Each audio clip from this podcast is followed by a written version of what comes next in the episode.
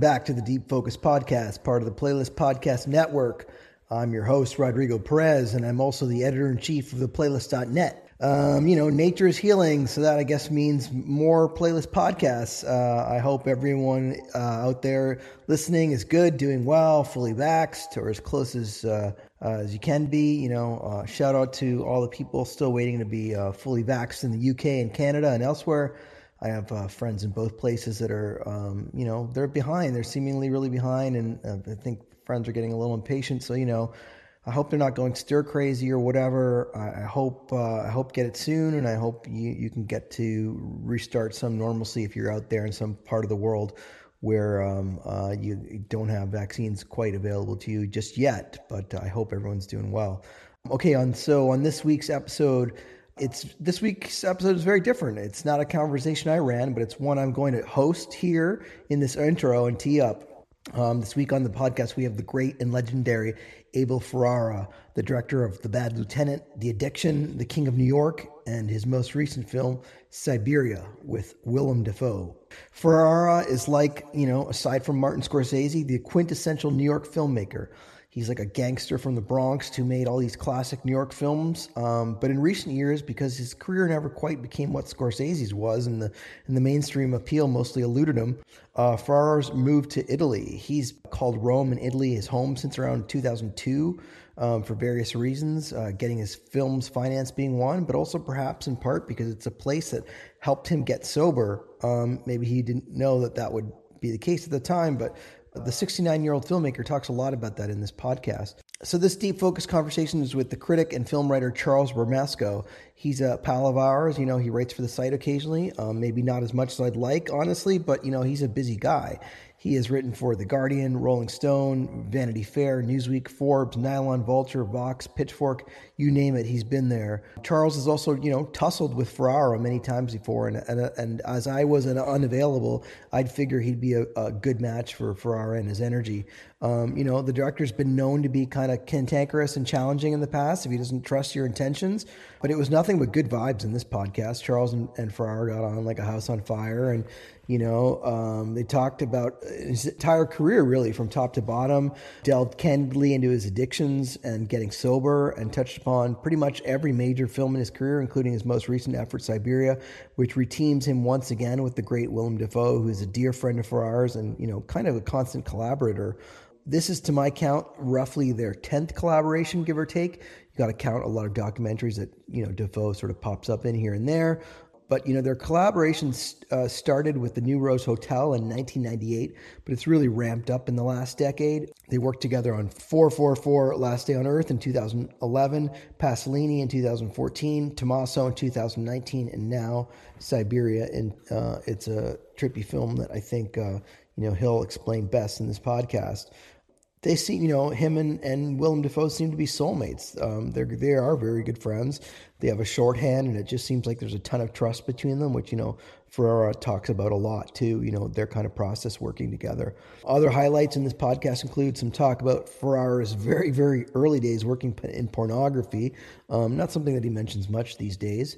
His early scuzzy, unhinged New York movies like Driller Killer. His New York crime movies, the classic ones like Bad Lieutenant, and oh, there's this amazing bit about the King of New York and Quentin Tarantino and. let's just say Ferrara remains totally unfazed. I won't spoil it beyond that, but kind of classic response. There's also a great story about working with the legendary Dennis Hopper, who was who he worked with in the 1997 film The Blackout. Suffice to say, Hopper seemed to live up to his notorious legend in every way, good and bad. There's some some good stuff about the very underseen Mary too, which stars Juliette Binoche as uh, Mary Magdalene. That's kind of, I mean, I don't think it ever really came out in the U.S. Um, it's even kind of unavailable here. It's a really fa- fascinating conversation with Ferrara that I think, you know, for our heads and they got to be out there. They'll really dig this. Okay, so sponsor time. This episode is brought to you by Nat Geo TV's Life Below Zero. National Geographic's most Emmy Award winning series, Life Below Zero, has been giving viewers chills as an audience favorite for more than 150 episodes. The BBC Studios reality series follows a group of tough Alaskans as they battle whiteout snowstorms, unpredictable frozen terrain, and man eating carnivores in one of the most isolated regions in the world. Like the cast they cover, the Emmy winning crew are some of the toughest individuals in the business and must battle incredible challenging conditions to film in insanely harsh conditions. Life Below Zero is for your consideration for outstanding unstructured reality program and all other eligible categories. For more information, visit natgeo.com slash FYC. Okay, Lastly, before we join this conversation with Charles Bramesco and the great, candid uh, Abel Ferrara, he's just kind of a guy who's got like, he's not, he's the opposite of a phony. He's like got a bullshit meter and he does not suffer fools gladly. Um, fortunately, you didn't see any of that in this podcast. But as always, Deep Focus is part of the Playlist Podcast Network, which includes Be Real, the regular playlist podcast, um, The Discourse, The Fourth Wall, and more. And we can be heard on iTunes, Anchor FM, SoundCloud, Stitcher, Spotify, or wherever you get your podcasts.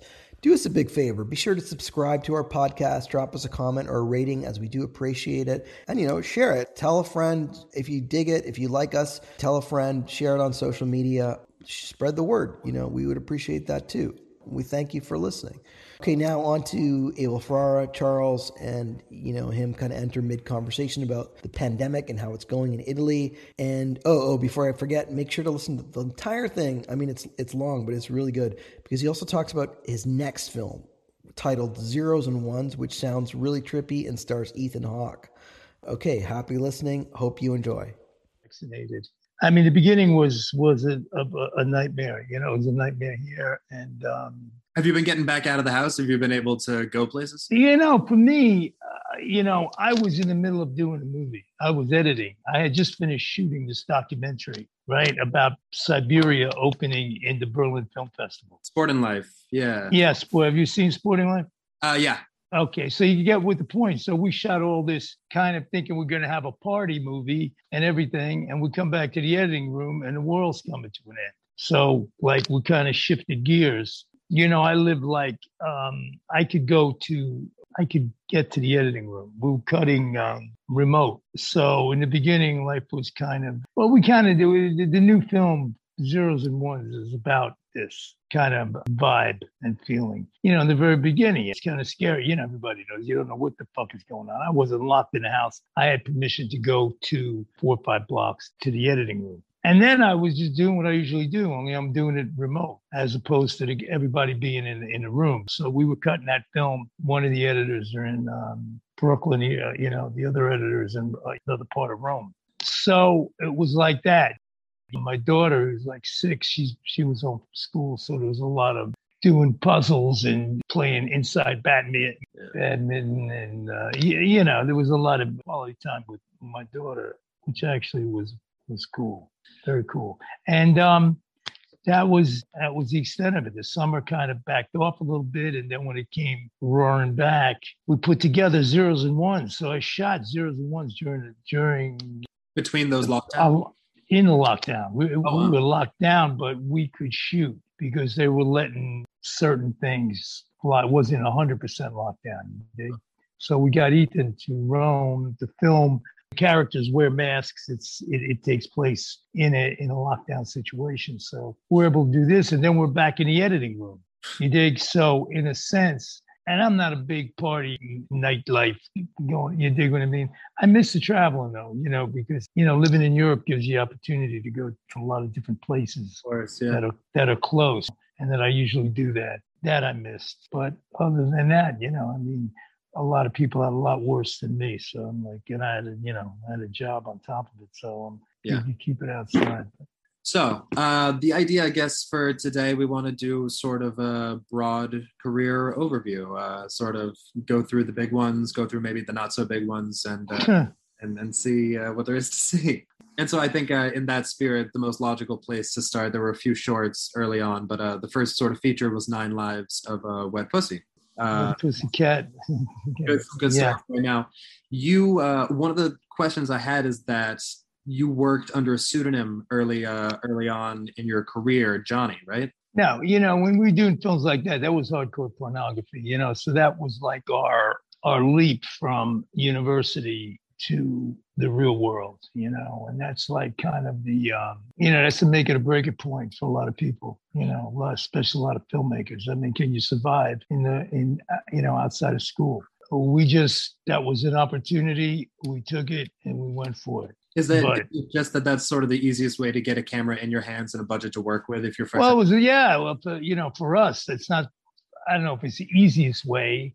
You know, in our in Right. our journey, that was there. You know, 1975, New York City, the kind of people we knew. You know, we were as far from movie studios, movie people. I mean, you know, I'm from the family. I don't think we knew anybody that even had anything remotely to do with making movies. You know what I'm saying? But they knew the gangsters that were running that business. So it was kind of, yeah, looking back at it, maybe I should have just cooled my jets a little bit and just gave time, time. But I just felt I, we had to make the move. did you actually And did you meet guys who were really mobbed up, like actual gangster type guys? well, my father, one of them, he was.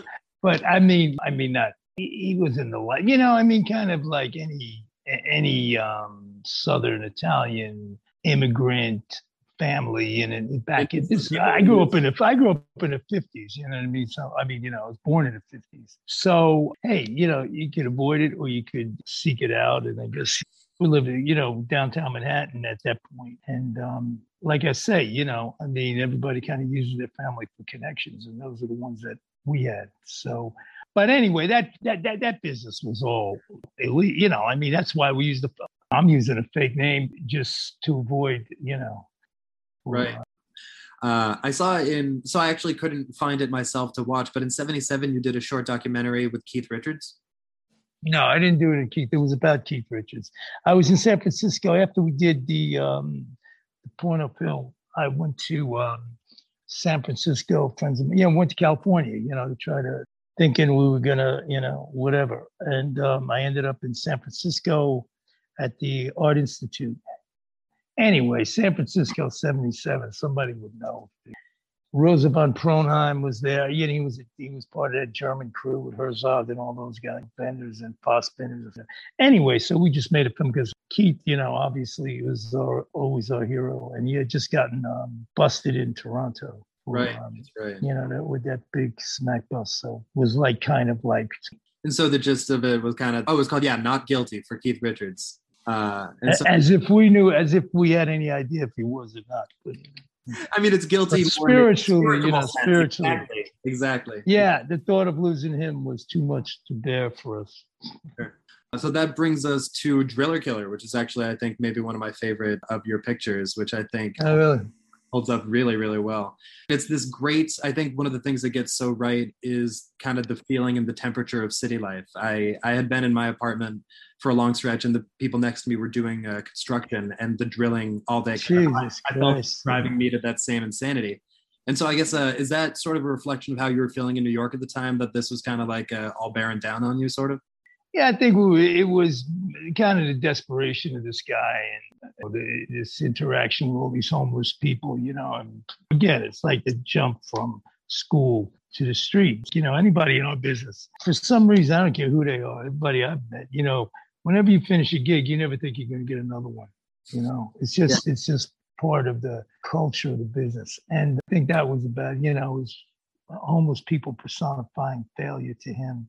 I mean, now subconsciously it's the idea of the alcohol and the alcoholism, but I think at that point it was more how far away is anybody from the fucking street? I mean, especially you know, in, in, in the world now. I mean, you know, the homeless thing is outrageous. Yeah.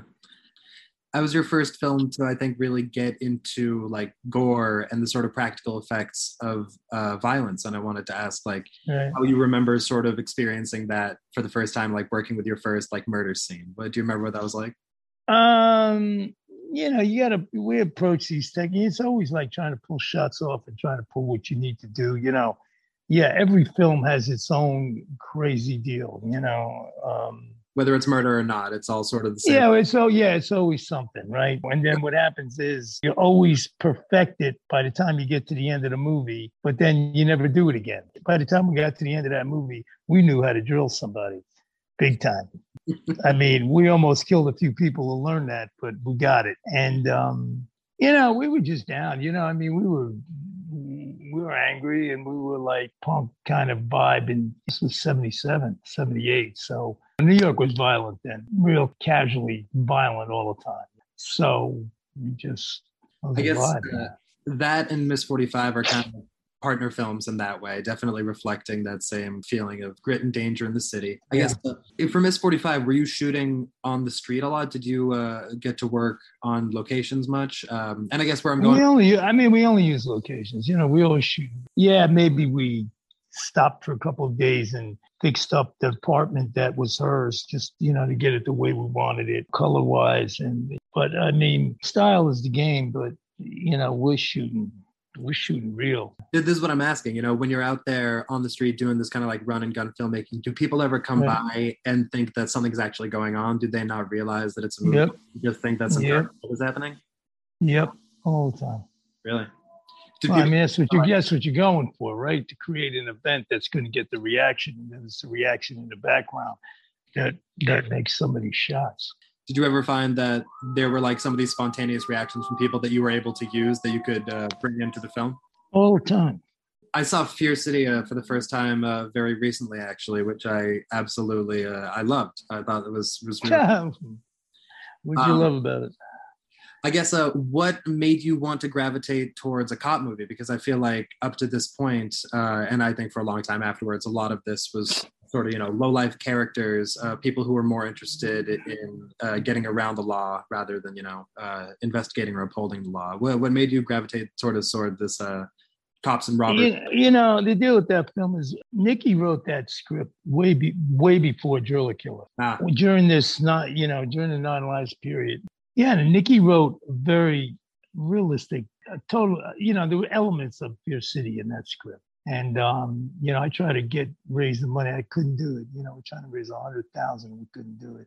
And then somehow, four or five years, five years later, after we tried to do a film about revolution in, in New York called Birds of Prey, which is like, you know, one of our big heartbreaks of a film that we almost got made, but what, what sort of revolution? Like uh, Fidel kind of revolution like know? an uprising. Oh wow. Yeah, it's like you know the, the under the because this was now 1980, 81. I mean, New York was like totally depressed. You know, it was was like you know the beginning of like corporation versus you know street people and and you know it could have went either way but you know we just kind of envisioned a people's um, revolt around uh, anyway but so again we came close but we missed and then out of nowhere we're in LA anyway. So um, they got this script, you know, and they they wanted to. We were like down and out in Beverly Hills, and uh, they wanted to do like this movie. This was like a big budget movie, and and um, so we kind of. I mean, we had no choice, you know. I mean, we were like reeling from working two years on something that wasn't going to happen, and you know, not happy about doing a script he wrote five years ago, which is basically a slasher movie. So we kind of took it and we shot it in LA and we went, you know, with Hollywood, Melanie and uh, Billy D. And, you know, um, I mean, you know, I, I, dig the movie and I'm cool with it. Cool with it. I'm I guess, uh, it, but one of my questions is about scaling up and scaling down. You know, this was kind of the first movie that you had done with really big stars, I guess, bigger budget. The way yeah. you talk about it, it sounds like that's not really something that like a director seeks out, but just something that appears to them or kind of that they stumble into. That you know, you just sort of you never know where you never know where the bread's going to come. From. You never know where yeah. the money's going to come from or how much is going to be there. You know, so you sure. just uh, that you have the material. You try to I mean, nowadays I'm a little more focused on having a material that I know I can shoot come fucking hella high water, you know. So, but in, in that situation, like I said, we couldn't raise a, mil, hundred thousand for it, and then all of a sudden, five years later, somebody drops like four or five million. Yeah, not into my lap because I didn't, you know, I wasn't the producer of the film, but basically. But that was like our, um, you know, we cut our teeth. This is where we learned the whole Hollywood game, what it's about, and some tough lessons in that film, but we learned them. So one big thing that I wanted to ask about, another thing that I actually couldn't find, but sounds really fascinating. Um, you shot a TV movie called The Gladiator about a homicidal yeah. maniac in LA killing people with his car. How did you? Did in? you see that? Did you watch that? Well, this was something I, I had a tough time finding online. I think um, frustrating is that a lot of these are not. They're not there to stream. Well, I mean, that was like, you know, I mean, that was, we did that again, you know, now we're playing the Hollywood game. So um, this company called, a guy named Bob Ramey, and he was financing the writing of King of New York. And they were thinking about, you know, they were going to make King of New York. King of New York at the time was called Murder One. They were going to make it, and while Nikki was writing it, they asked me would I go and make this TV film for them, which I said, yeah, for sure. I mean, you know, because I'm thinking we're going to get this other film made. So, you know, I spent like, you know, it's like learning how to drill people. I spent like six weeks crashing car, car. I mean, we never did car chases and car, but but I, I ended up spending six weeks actually. You know, it's one of these gigs you take, and and you know, I met Kenny Wahl, who was cool. I met some cool people. Did you get to crash the cars yourself? Do you test drive yourself? I ain't getting, I ain't, you know, putting myself in that position. But yeah, we were we, we were working with actually um, these fucking cowboys from uh, Pacoima, and uh, but these guys will all work with Peckinpah, Mm. right? So I got the like, you know, I got my doctoral in Sam Peckinpah because these guys were his bros. and then we got, you know, we started really getting into crashing cars, and you know, and I'm showing them Road Warrior and these are uh, LA stunt guys, you know. They're like saying, you know, I'm showing them Road War. I'm thinking that's the fucking greatest movie ever seen. They're saying, yeah, hey, dude, you know, they're filming accidents. That's not fucking stunt work. You know I'm saying? The art, the art is, I guess, in not crashing the car. Well, the art is not killing somebody. You know? Yeah, getting everyone out of the shoot alive is the first. Yeah, yeah, right. So it took you a while to get King of New York off the ground, right? Yeah. Was it always uh, going to be Christopher Walken, or were you know over these four years did you? No, see- Chris came into this. You know, I, I, I never, you know, we don't kind of think actor wise. You know, we were working on that script, and then we did. You know, I was just basically playing a Hollywood game at this point. I forget. Oh, we did Miami. Vice. I did Miami Vice. You know, it was like we had the group that makes films, key part of it. But there's the, the the driller killer crew and my whole team. But at this point, I'm just like a gun for hire. I'm shooting glad, you know, I'm shooting going to Miami Vice. I'm like by myself. And then I did Crime Story with Michael Mann, and that was by myself. So, but I'm doing it, trying to put together. It was it was King of New York, and um, then but we did China Girl. yeah, that, that that that was like coming back to New York. I, I love that because obviously it's a great New York story, but I also think the move to adapt Shakespeare, even you know indirectly, was kind of surprising. Yeah. Done up to that point, was that Nick's idea to start with, or was that something you guys arrived at together? Yeah, you know, it's again, it was a, at this point, I'm telling you, we're, we're, we're like, you know, rocking and rolling. And, you know, now we're making money and now, now we're married and now there's kids and now there's, you know, you got to pay for fucking schools and, you know, your mother's sick. And now you're getting to be like a normal human being, you know, we're not Grown like, adult, yeah.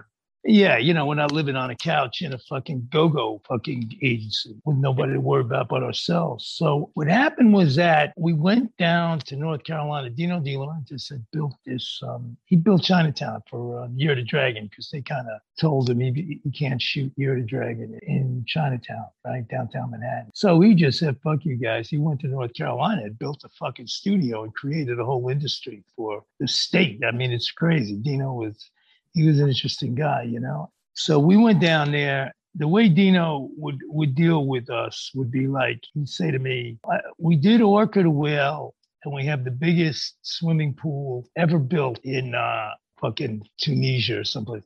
Do you have anything that has to do with fucking water? So no, we don't have anything to do with water. Okay. So then we get down there and he shows us. I mean, they built. He brought the Italian guys. I mean, the real Cinecittà fucking killers, and they made a beautiful set. I mean, this wasn't a set. They built fucking street, It's big yeah, time street. This is where they shot of the Dragon. And he said, check this out. Anyway, so we're pitching him King of New York. He didn't want to do it. You know, his thing was like, first he talked to Nikki in Italian because Nikki spoke Italian. So they've got to the whole thing. And then he knew I didn't speak the language. He just look at me and say, me no like, me no like. So the money guy says, me no like. You, you stop pushing the fucking script. So I'm sitting there, and this was at a time where, like, if Dino says yes, you got to fuck a movie. They, this is like a one man band. You know, there's about That's five all, people. that's all the green light you need. Yeah, and there's like five people in the world that could do that. And you're sitting in his office, and the plane back to New York is revving up, and you're going to be on it with no fucking, with nothing. And knowing there's about 25 people in New York starving to death, hoping you're bringing home the fucking bacon that man. And my mind, you know, I had just saw that whole fucking set. And um, man, my mind were fucking overtime. And I just said to him, what about Romeo and Juliet in Chinatown? Because he already had the set built. Geographically, it's kind of perfect too, because Chinatown and Little Italy, there's like that. Yeah. Between them, yeah. But more geographic was he had just built a set that he wasn't tearing down until he shot another few movies. So he just looked at me, says, wow, he liked it better than King of New York. He said, at least it's original. but anyway, that was that. Anyway, so Nikki wrote the script. Nikki is a Shakespearean scholar anyway. You know, I mean, he's been to university. He speaks Old English. Wow, wow. he's pretty, he's pretty, pretty brilliant guy. And I'll tell you one thing about that structure. We went it, we we took it scene by scene. You dig?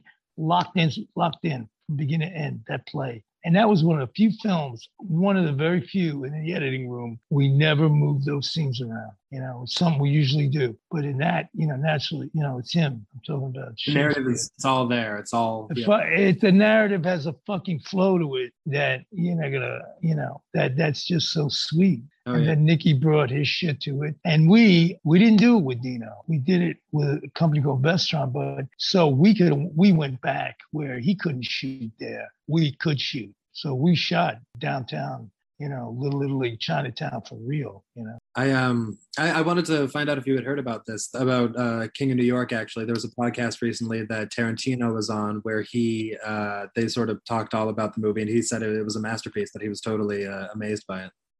Yeah. That that's not on your radar. Well, you just told me.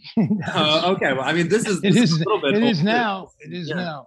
Yeah, I, I think that that is a movie with a reputation that has appreciated really well. I feel like um, to say that any of your movies were on the mainstream is obviously a very relative term, but that is, I think, one of the ones that had a bigger sort of footprint uh, for the public. No, Well, not when it came out, but you know, later that was like kind of the VCR, you know, revolution. So it's a good movie to rewatch. Yeah, yeah, you know what I mean. But uh, but the first weeks in the cinema, there was like, you know, I mean, because it wasn't, they didn't want to sell it. It was at a time when it was like, you know, there was the um, riots in L.A. and you know what I mean. So these um, the distribution guys did not want to try to push what that film really was about. uh, yeah, they tried to. you know the Wesley Fishburne side of it, but they they try to just keep it to the the, the Chris Walken side of it. So, um, but you know, it was a film that uh, for us, you know, it was our group. It was our group. You know, Nikki wrote it, and um, you know, he, he finally we got that. You know, that started off as a cop movie called Murder One, and ended up being about the gangsters. But the,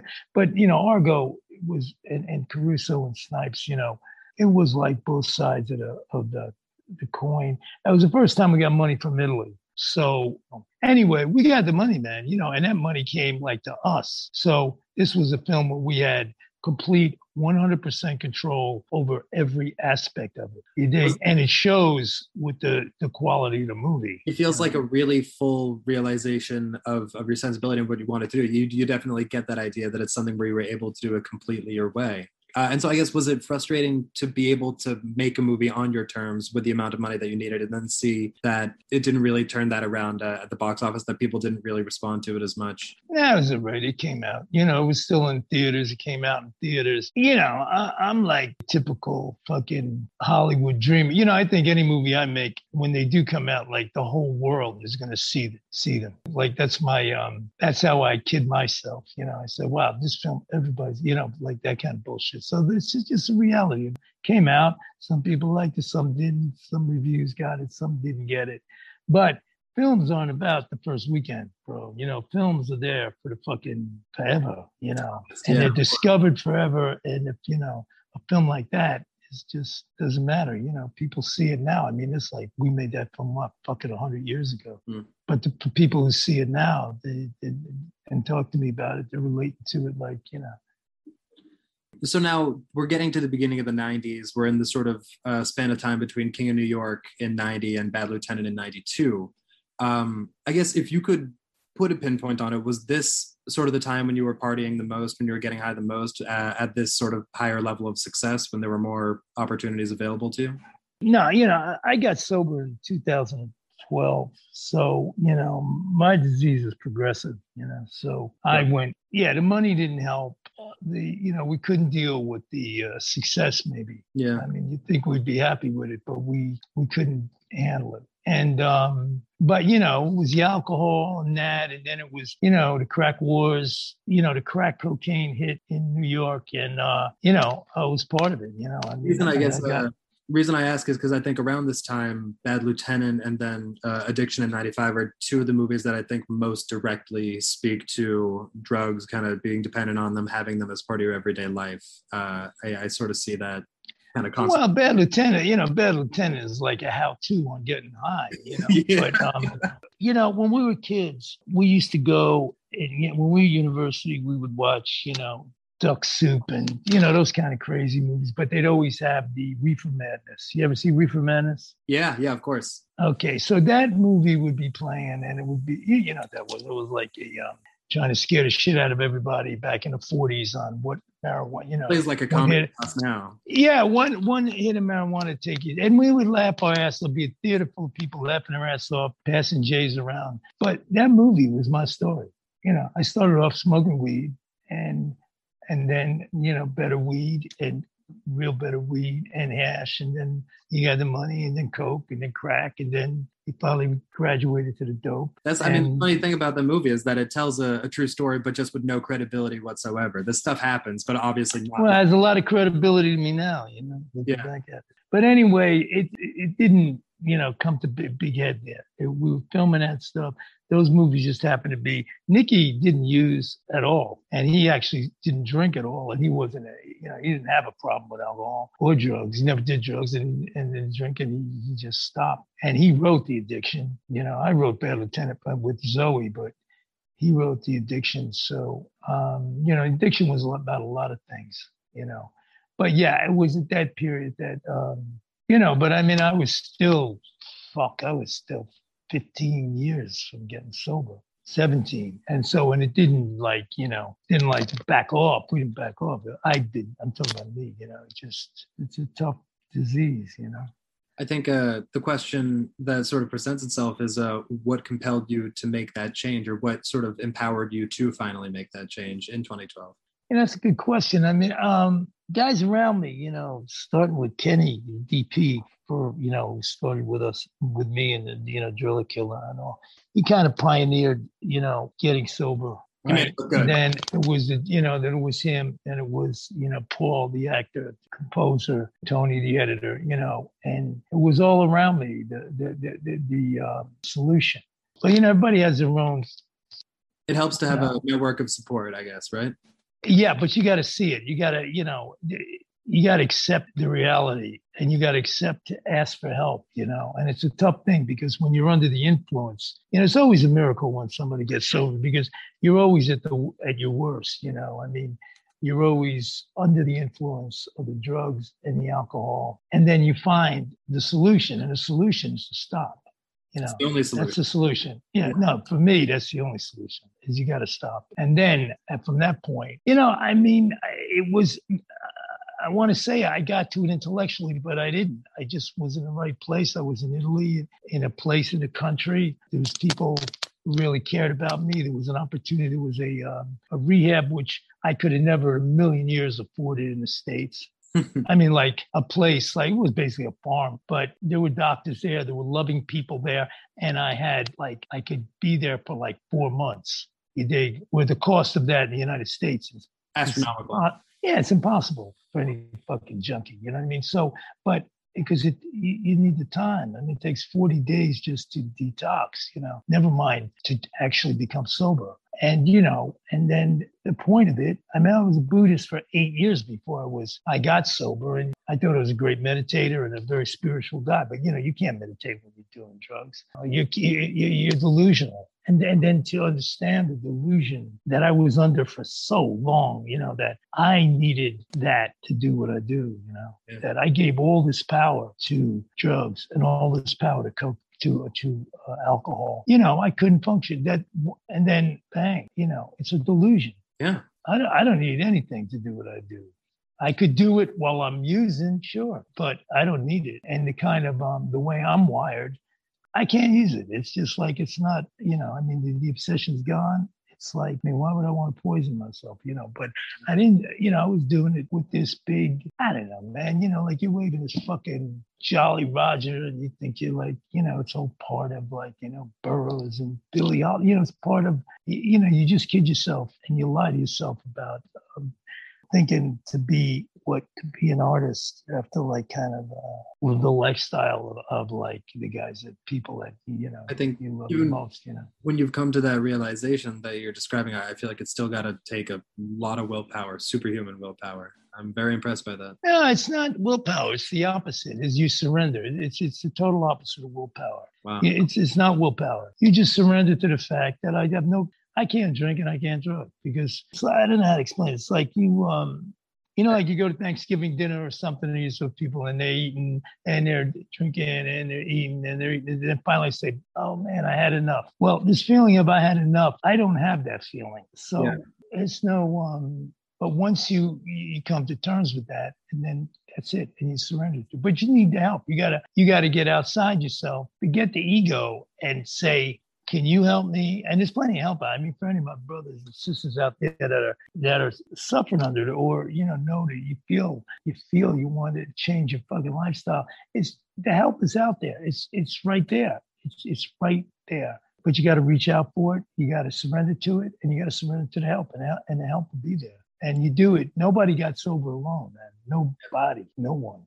No one did that. No one. That's No one man. No one manned up and and and got toughened up and blah blah blah and quit. That's that's, that's I mean nobody I ever met. I think that's that's the perspective you got to have on it. Sounds like you uh, see it very clearly. See it all with a lot of uh, a lot of clear retrospect.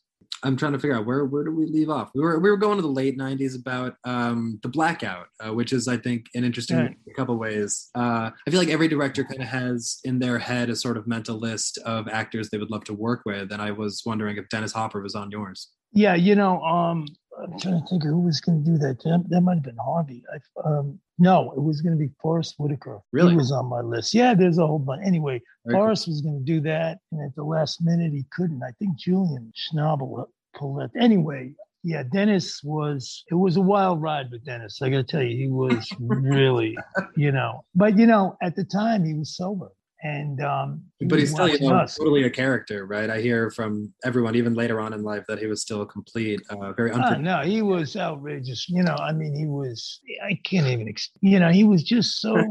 He was fun. He was fantastic. You know, but doing it with him, and you know, he was like he was fighting with Modine. He was fighting with me big time. You know, but but we started off like, oh, like I would love to be in a movie, and uh, you know, I love your work, and blah blah blah. And then we went through the film. He would, man, he was like, um, he was outrageous, but incredible in front of the camera. You know that last scene he did, I, I, I mean, I mean, it just is an example. So, you know, I guess I don't know whether it was method or whatever it was because he was battling with Modine in the film. He was like, he did, he just didn't even deal with me and Matt. Like me and Matt, we, you know, we're trying to make this fucking thing work, and we're figuring it out as we go along. And the last day of shooting was that last scene, and um, you know, it was a scene like we did it, and it it was like it sucked, you know. And I'm thinking, holy shit, this is the finale of the movie. This fucking sucks you know, and we just didn't have the tools to fucking, or I didn't at the time. Like, I don't know, me and him couldn't figure. Dennis was just, he wasn't too happy anyway. So I like say, okay, let's go to lunch, you know, which is the, that's what you do as a director when, when you're up against only, you go, well, we can't eat lunch for another hour and a half. But anyway, we took a break. I'm there with Modine and, and Dennis came up to us. And I'm thinking, finally, he's going to help. We're going to put our heads together and straighten this fucking scene out. And he looks at me and me and Maddie and he says, he says, you know, I'm not used to working like this. And if we do another fucking take like this, I'm on the next train out of here. and then he walked away. but it was in act. I don't know. It was anyway. So the bottom line is we pull it together, we come back out. You know, every once in a while you do a take and um, you know, the crew just applauds. I mean, even me, you know, you just like we did like a long fucking take and he was leaving that day, Dennis. This was it. Yeah. This was it. This was the end of the movie. If we didn't get this fucking, we were fucked. And man, he was so. I mean, it was just like why you make movies, you know. Maddie was in the fucking pocket, and this cat, and this was all shit that he just he just did what these guys could do. They just take all the energy and all the ideas and everything and just crystallize it into something like, and you're watching it like you're watching a movie. They, the whole crew is, the whole crew is like, you know, it, it, doesn't happen often, but it does happen. This was one of those times. And then I didn't see him for three months. And three months later, I didn't know what the, where this guy was going to be coming from with me. And he's hugging me and kissing me and telling me, wow, it was one of the great experiences. I love working. Wow. You know, he's awesome. He, he's he, he's he's he's yeah. Cool I mean, guy. He's really missed. I wish um you know I got immense to him. Deaf. Yeah. Anyway. The um, other person I wanted to ask about who you started working with, I think, with the Blackout, definitely around this time, was uh, Schoolly D, who uh, did a lot of the music for your movie. Oh, we worked. We, we we've been with Schoolie since King of New York. Oh, really? Oh, okay. Yeah, for sure. Yeah, his music is an all in King of New York. You know. How did you two? Uh, how did you two fall in together? How did you guys meet? You know, we, we were listening to rap. That was about, you know, old school rap stuff. And we had King of New York, and I'm listening to all kinds of rap things. And I, and it was him that, man, I connected with it. And uh, and then we started looking for him, and we couldn't find him. You know, I mean, if you put the word out, you want to use somebody's music in a feature film, to, you know, to be at your house the next It wasn't day. as easy as just like. We could, uh, no, man, we went all over. It, it started getting almost like the Robert Johnson thing, where like, did anybody have, has anybody ever actually seen the guy, you know? Then um, yeah, we finally hooked up with him, and um, yeah, he's everything you think. He's you know he's a painter, he's an artist, he's a he's a brilliant dude. You know, I mean a brilliant dude. Besides, outside of the poetry, outside of the fucking music, I think yeah. Philadelphia, it's, you know. How you've gotten along uh, with with rappers about how it feels like there's a sort of a natural kinship or affinity there because you were with um, Ice T in uh, Christmas or Christmas, yeah, who's yeah, like right. one of my favorite people of all time. I wanted to ask like, yeah. what he was like. Well, how do you and Ice get along? Same.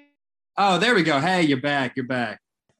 Okay, you can hear me. Yeah, yeah. Oh, all you. right. So we're talking about Ice. Yeah, talking about Ice T. You know, I mean, eh, okay, uh, yeah, they're great poets to begin with okay? Right. and they're you know politically aware. And and you know their their work comes from that awareness of the community of where they're from of what's what's happening. Yeah. Super smart guys. And and and, and musicians on top of it. And and then it, he's an actor too. So you know so around this time i think we're coming up to one of your more explicitly sort of like focused on uh, religion films which is mary uh, where Juliette binoche yeah. plays the actress. Did you find that at this time your relationship to faith was evolving in such a way that you wanted to tackle this more like head on? And I started that film thinking about, you know, the actors, you know, Hopper might have been one of them, you know, like his attitude on a set, whatever, of like, you know, an actor who brings so much into a film like what happens when the film ends? Mm-hmm. and the idea of like in, in, jerusalem there's this thing about mary magdalene. As people go there, there's like a whole cult of mary magdalene. It's, it's kind of a tourism people walk around. Yeah. Yeah but people no women go there believing they're mary magdalene or living the life of mary magdalene going to those places and dealing with all, all of that so the beginning of that film began there. You know, obviously we were um, living in, Italy. you know, I was living in the shadow of the fucking Vatican at the time. You know, we were doing it. We did that film in Italy. And then we hooked up with Juliette, who was also working on a film about Mary Magdalene also. So we're bringing this script to her and then she's doing that. And then, um, you know, the research for me is, is the key. So, you know, we were right there, you know, in Rome. And, um, you know, the idea of who Jesus really was as a um, person, um, as a person who lived.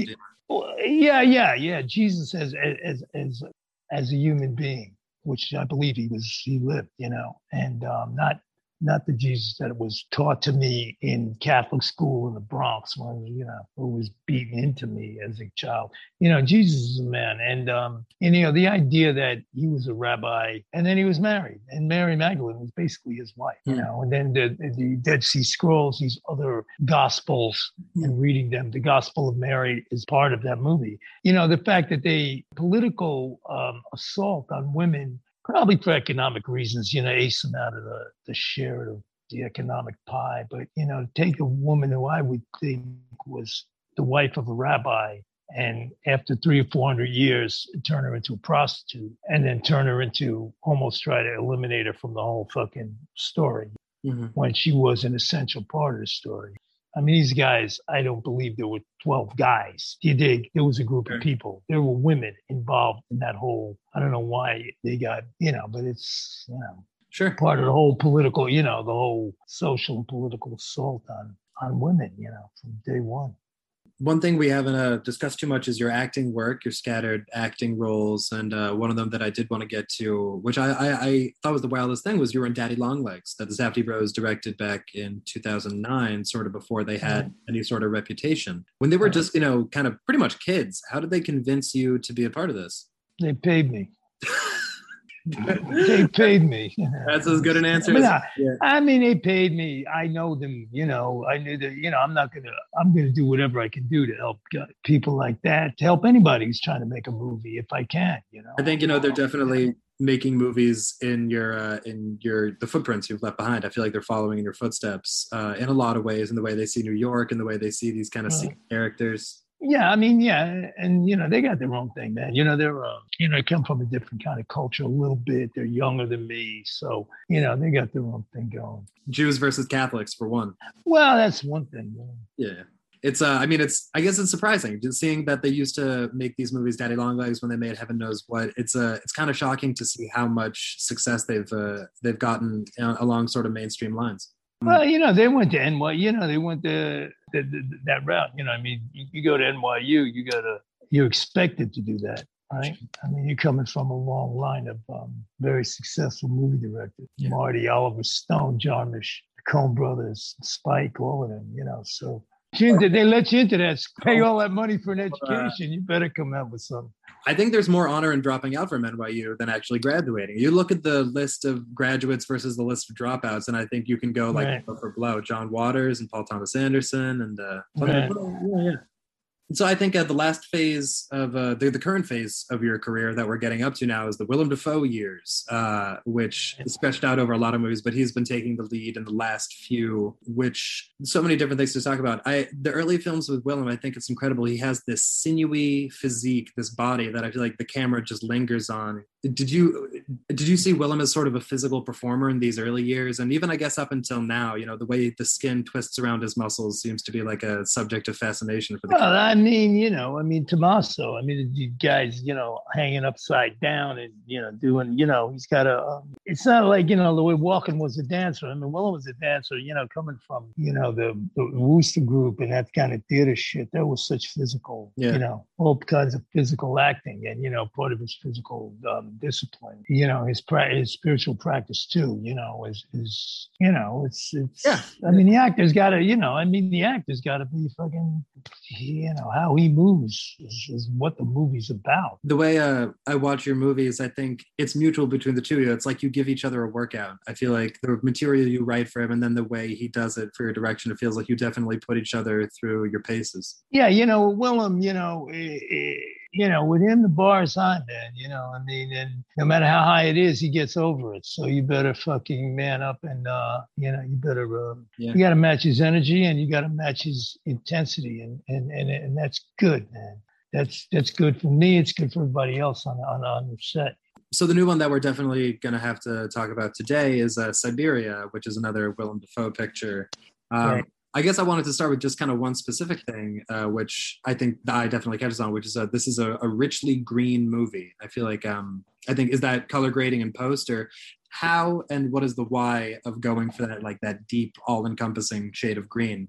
Where you talk about it in the country stuff. Um, you know, we never used green. We, we, we hated green. I mean, it was a whole period. You know, Kel Kenny always laughed about how we fucking yeah, we shooting street movies, city movies. You know, the color palette was black and blue. You know, green was like like you know a crucifix in front of a fucking vampire. But you know, you you, you I'm embracing. We're embracing the nature. You know, I was just trying to find those. You know, this, the desert, the fucking snow, the mountains, the cold, and then you know the forest. You know, like the forest, the way you remember it as a child reading fairy tales. way it's sort of know, like, like the enchanted forest. you know? you know what I mean? So. You know, Falivene is the the DP's Italian. He did Mary, he did Pasolini. You know, you know, we went to the places and we and we and, and we really, you know, searched for the locations and and, and found Yeah. them. So I guess uh, what was the process of scouting locations like? Was this this was a shot in Russia or where? How, I guess yeah, just no, we weren't anywhere near Russia. You know, we're in Siberia's. I mean, it's not has nothing to do with Russia. Siberia is like a metaphor for like exile. Sure. It was never like so. Now when I read the, the little synopsis everywhere where it says a guy opens a bar in Russia, I mean, it's almost it makes me laugh. I mean, it's not he's not in Russia, you know. He's, he's uh, kind of people, right? He's in lockdown. He's in isolation. He's far away. You know, I mean, he's in his own personal. You know, Siberia is. Uh, you know, the meaning of Siberia is like a magical, mystical place where you are sent, yeah. or where you are in exile. So um, we shot in the in in the mountains, you know, the Alps in northern Italy. I mean, we were up there, bro. We were, we, you know, I mean, we figured, you know, this isn't something we do, but we're gonna do it this time. So we got the we got the whole gang up on top of a fucking I mean way up there where it was fucking dangerous getting there and dangerous shooting and fucking cold as shit. But you know, it's it's the only way to find these kind of places and, and get them. You know, everything's real. You know, the dogs yeah. are real, the things are real. You know, some kind of crazy shots we, we we manipulated later on, but not to find the reality. You know, the reality we got. In the desert, we went to Mexico. We went to like you know fucking Geronimo country, like where Arizona, the Arizona Mexican border, and uh, yeah, we you know we. we I think uh, your movie paid the price. Yeah. They invite a lot of personal readings, I think, especially this one, kind of in two big fronts. As you talked about being in exile, um, you being in Italy away from home of New York, but then also this sort of a kind of movie about someone in repose who's like thinking back on his life, his decisions he's made. Is that sort of an attitude that you find yourself in a lot these days, reflecting on past decades? Uh, well, I mean, you know, the older you get, the more you got to, you know, to reflect back on, you know, so you can remember more. But you know, I think we all live with memories, and we live with our, um, you know, with the regrets and and with the, you know, the upside of the past, you know, and how you see and and and you know what's really a dream and what's a memory and. Um, you know, I mean, you know, it's a Buddhist man. You know, I mean, one third of your life you spent asleep. So, you know, I mean, it happens every year. You know, you wake up sometimes and your dream is more real than what you're fucking seeing when you open your eyes. You know. Yeah. And why shouldn't it be? Because if one third of your life is spent, and then it for Buddhists, it's there is no separation between our reality. It is it is our reality. The um one of the aspects of Willem being a physical actor, I think this is uh, another one in which we see him doing uh, full nudity, frontal nudity. I, I want to ask how you two approach these scenes. I'm sure that you two have worked together so long that you sort of have cordiality, maybe an understanding. Like, how, do, how does that day on set, how does that play out? You know, it plays out. We know what it's about you know we're talking about sex like real not like um we're not we're not talking censorship we're not worrying about, you know, above the belt or below the belt or whatever it's going to be. You know, it's about, you know, his relationship, about his relationships with women. And, um, you know, the actresses know what's happening. Everybody's cool. Nobody's going to get fucking out of line. Willem is as naked as anybody else on a set because it's going to be, that's what it's going to be. And, um, and that's what makes them, um, because you got to make it real. Sure. At the end of the day, you got to make it real. And, um, the, the sexuality has got to be filmed, you know, in a very sensitive, you know, the, I was, I learned to make films watching very sexually free filmmakers and, and movies that dealt with sensuality, sexuality in a big time open way. And it was a, per, you know, it wasn't like this uh, even idea of censorship. This is a now. this is probably the thing that frustrates me most about the American cinema today. That it has like really been drained of any sort of like developed, sophisticated sexuality like that. Yeah, well, there's nothing below the belt, and uh, you know, in those movies, man. So you forget it. But um, you know, Siberia is a different thing so last thing I, I want to ask about, just while we still got time here on the clock, for for zeros and ones, uh, are you you're anticipating festival premiere later this year? Is that the the idea? We're gonna be in Locarno. We're gonna go to Locarno. We're gonna take it to Locarno. Can you tell us a little bit about the film? I really I, I haven't even heard much about it. I haven't seen it. I don't, I don't know too much. It's a war movie. You know, Ethan Hawke is um, is playing lead about American Americans in uh, Rome. It has to do with the pandemic, but it doesn't. It has to do with the the war movies has to do with the you know the idea of a city under siege. Definitely. Of of this time but then also sort of is this set in a period? Is this a No, it's not set in a period. It's it's set in like you know a um, today's reality with a movie over embellishments with some yeah you know like a kind of a world war ii b movie feel to it you know when we kind of approached it or i approached it from those kind of espionage movies from you know what i mean with the yeah. partisans and the collaborators and and a city under siege and the and the uh, you know that sounds sounds very cool. it's all kind you got to see this movie yeah i got to check it out crazy yeah i um I, I think that that is just about it for me. You have been like so generous with with your time and your stories today. It's been a real pleasure, man. No, thanks, bro. Okay, and thanks everybody. Everybody playlist. Be cool. Everybody yeah. out there. Wow. Okay. Wow. All right. I hope they like it. That I hope New York Film Festival like zeros and ones. Okay. a lot of love to everybody. Take it easy. Okay. Okay, so that was it. An epic marathon between playlist contributor Charles Bramesco and Abel Ferrara. I'll be back soon with um, some interviews soon. I don't have a run like I just did with you know three pods in a row, but I should be cooking up something soon. Um, I hope you listen to the Edgar Wright and Sparks podcast too because that's a good one. Um, again, Deep Focus is part of the Playlist Podcast Network. Um, it includes Be Real, the Playlist Podcast, the regular one, the Discourse, the Fourth Wall. You can find us on iTunes, Anchor FM, SoundCloud, Stitcher, Spotify, wherever you get your podcasts. Please subscribe, rate us, share a comment, share it with a friend, tell a friend. Thank you for listening and all that good stuff. Okay, that's it. Good night or good day, depending where you are, and peace. Free Britney. Bye.